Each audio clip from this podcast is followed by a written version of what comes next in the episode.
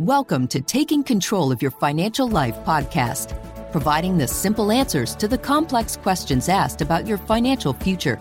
Let's get you the answers you need about retirement, investing, asset planning, and the current market. Here's your host, Julian Rubinstein. Hello, everyone, and welcome to Taking Control of Your Financial Life.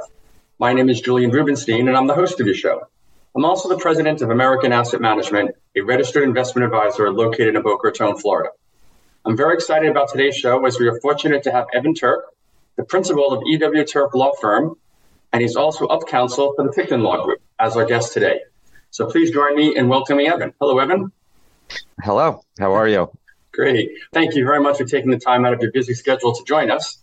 I'm really excited about sharing your knowledge and experience in your part of the law because I don't think many people get to meet with someone like yourself very often. Uh, so, with that said, why don't you tell us a little bit about yourself and your practice? My background's in finance. I practice law in what I call wealth management, which incorporates my background in understanding financial strategies.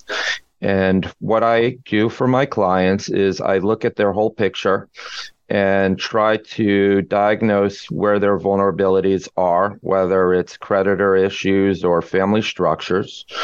I try to reduce their liability. The first one and the easiest one and the lowest hanging fruit is their tax implications.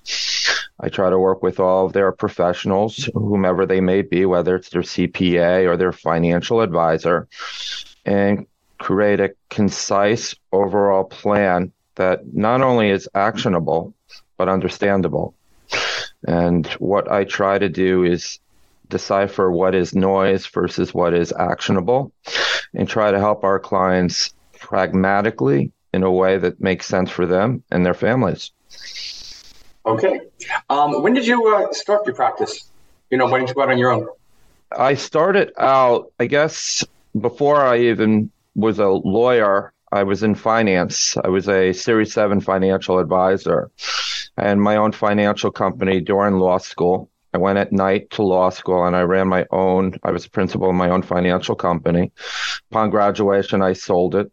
I worked for a year working in advanced insurance strategies with the uber wealthy, uh, about a year, a year and a half, and I decided to uh, go out on my own. I'm admitted to practice in front of uh, the United States Tax Court. I'm also admitted to practice with uh, within the state of Florida as well as New Jersey, and um, I have been doing this since uh, about 2008 now. It's been a little while. Oh, you joined just as the great financial crisis started. I got to be a part of it. I got to see it, and uh, what's interesting is that I got to be a part of some interesting things. It's almost as if some people knew it was going to happen before it happened, and uh, well, it was funny how it worked. We both lived through it. So when people got nervous this year, due, you know, with the stock market and inflation, and I said, if we can live through 08, we can live through anything. And it was yeah. it was so funny how people said, no, this time is different. And I'm saying, no, this time is inflation. That time, the entire financial system was about to crumble. that exactly. was this is just noise, and I hope our listeners exactly. realize that. Um, yeah, it's it's stressful because when you're looking at your um, financial statements, um, it's an emotional uh, piece. You don't get your real estate value every single month, but you get your financial value every month. Right. So you just look at it from a different perspective because it's in front of you, whereas other assets uh, are not, especially when you own uh, real estate. And it's it's all it's so interesting, right? Just like you said, you don't look at your house value yet. When you go to sell it, it's always high, most always higher than when you paid for it. It's the same thing with a stock. If you hold on to it long enough, it always goes up in value. Just have to be patient. Exactly. And diversified. and diversified, for sure, absolutely. What is something that you, uh, what's the most important thing you share with your clients? Is there one like go to piece of advice you always give them? The one go to piece of advice is to understand one of the things that I really need to understand is what their family structure is. And um, most people try to protect their wealth, but they don't realize that their biggest vulnerabilities lie within their own family structure, whether it's divorce or children that um, may have some issues or concerns. And um, So I guess the answer is understanding family first and foremost is the most valuable piece of information that I can gather from my clients, and it is the foundation of what we do in our plans. Whether my clients have families with grandchildren, great grandchildren, or no children whatsoever, the foundation lies in where they're going with their family involved. It's the biggest asset that they have. It's also the biggest liability, family. Interesting. What would you say is the biggest mistake many people do that's hard to undo? Uh, marriage. I'm not, but the re- reality is when you do asset protection, you know, a lot of people, what they do is they put money, um, assets into their names jointly with their spouse, and then their spouse uh, ends up filing for divorce. And um, all of a sudden, a big percentage of one's wealth is now gone because they showed to the courts and according to just about every jurisdiction out there that they meant those assets to be joint assets. And once they become joint assets they're hard to unwind. So a lot of clients who are seeking asset protection what they're doing is making themselves more, more vulnerable um, that's the biggest one. Um, the other one is uh, just setting up assets uh, individually in your name rather than whether you use a asset protection trust or a limited liability company structure. Just becoming vulnerable in a world that's highly litigious, and when you have um, an economy that is potentially going towards a recession, lawsuits uh, happen exponentially. So looking at how your assets are titled and who they're titled with is by far unequivocally the most important thing that I do. So I assume let's start with someone who's on a second marriage, so they already have some some assets put away. You're suggest you're saying a mistake they do is they get married a second time, and they immediately put all these assets jointly and get themselves in trouble. Well, the first mistake they do is they enter the marriage without a, a prenuptial agreement. And um, most of the times, if done correctly, a prenuptial agreement is there to protect not only one party, but both parties. Um, so I assume that about 90% of people enter marriage, at least my clients, without a prenuptial. So the next thing that they do is that out of love and for all the right reasons, uh, emotionally, they share their wealth with their significant other. And um, they open joint bank accounts. Um, they add their names to other assets, and they do it for, you know, for, for what I said, love. And unfortunately, um, you know, things change. People get divorced, and especially if somebody's been divorced once, the chance of them getting divorced the second time is exponentially higher. So it's not the most romantic thing to do, um, is planning against, you know, the person that you love the most. But it's the most essential because more likely than not, that's if there's a problem, that's where it's going to stem from. Now, are prenups being upheld in the state of Florida right now? Absolutely. As long as you have fair disclosure and you're doing it without undue influence, duress, you know, in other words, you know, as long as both parties are entering it and knowing what they're entering into. I mean, it becomes problematic where, you know, a day before your wedding, you sign into a prenuptial agreement because you're told that if you don't sign this prenup, we're not getting married tomorrow. Those are the ones that become problematic. Um, but I'm also doing a lot of postnuptial agreements. People who are having issues with their uh, relationships and they realize that they want to stay together, but if they don't, they don't want to go through the uh, nightmare uh, of having to deal with, you know, litigation and divorce. And it's it's still one of the worst, if not the worst things that you can go through. Not only a lawsuit, but a lawsuit with somebody that one time you loved. And sometimes people still love them and they're going through divorce because it's against their wishes. And now they're not only losing their their their significant other, but they're losing a majority, a half, uh, if not more, of their assets. Yeah, you know, having gone through divorce, I think what you said, a post-nuptial when things are getting rocky, probably is good because cooler heads will prevail and less emotions are in the room. So probably both sides get a better outcome. It's a good point. Exactly.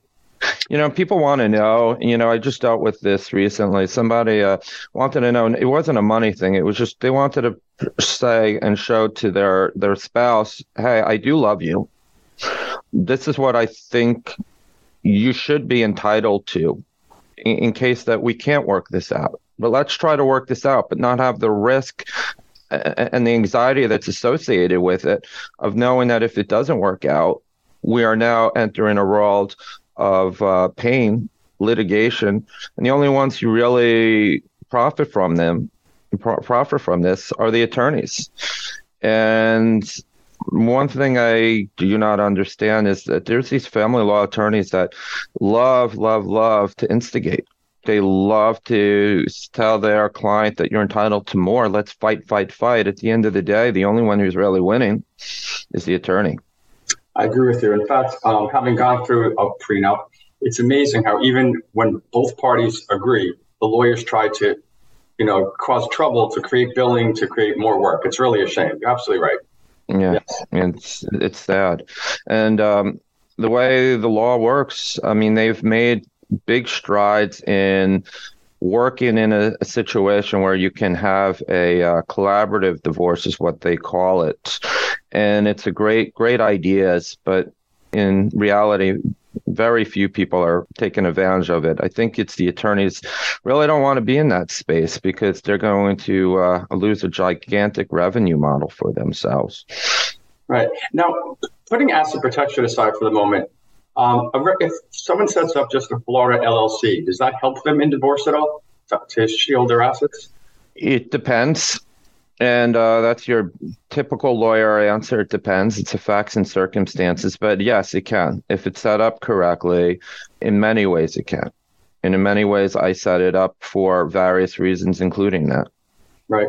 Now, I guess for younger people first starting out when it comes to you know asset protection, they're both starting out there's really nothing you can do other than a prenup, correct?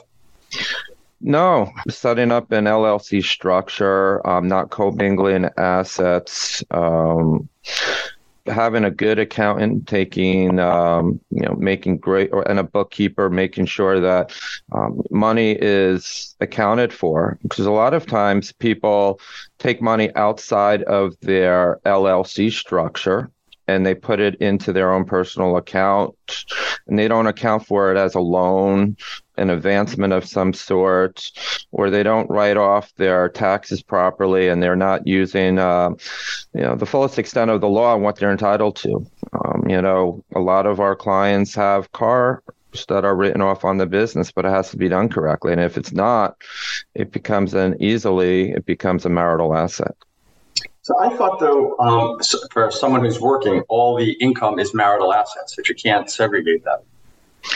It depends on what your income is. If you have an LLC and you have, or a partnership or a corporation, sometimes it may make sense to have a, a, a C corporation, um, you know, to separate business assets, business assets, business income, retained earnings versus personal income. Got it. That's very interesting. Um, and is... another thing is, I'm sorry, go ahead, please. go ahead.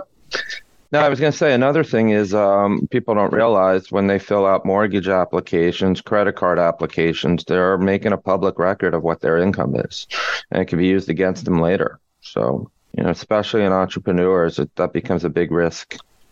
Interesting. Um, what would you say is your unique approach with your clients that sets you apart from other firms in this space? My background's in finance first. So one of the things I realized is that a lot of the tax mitigation strategies, as an example, uh, can be derived from the financial plan.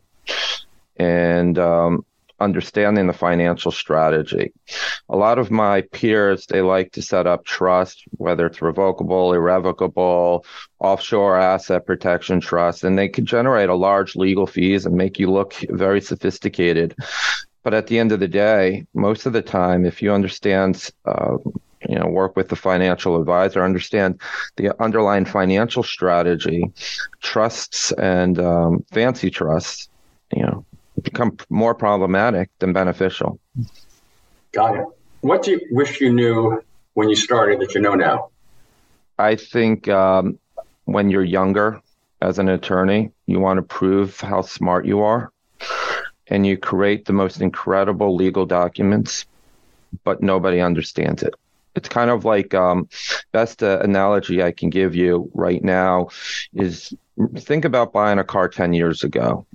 You wouldn't need a um, a lesson on how to use the car. There's no computer system, operating system. If you want to put the air conditioning on, what do you do? You press the button that says AC. Nowadays, the cars are so sophisticated. Just to get the heated seats, you have to hit like 18 things, options on the computer panel. And I think that sometimes as we get more sophisticated, we forget that, you know, that that saying, keep it simple, stupid, kiss. You know, and I think uh, I've learned that over and over again that the best strategy is the one your clients understand rather than having them have to trust you that you know what that you're doing.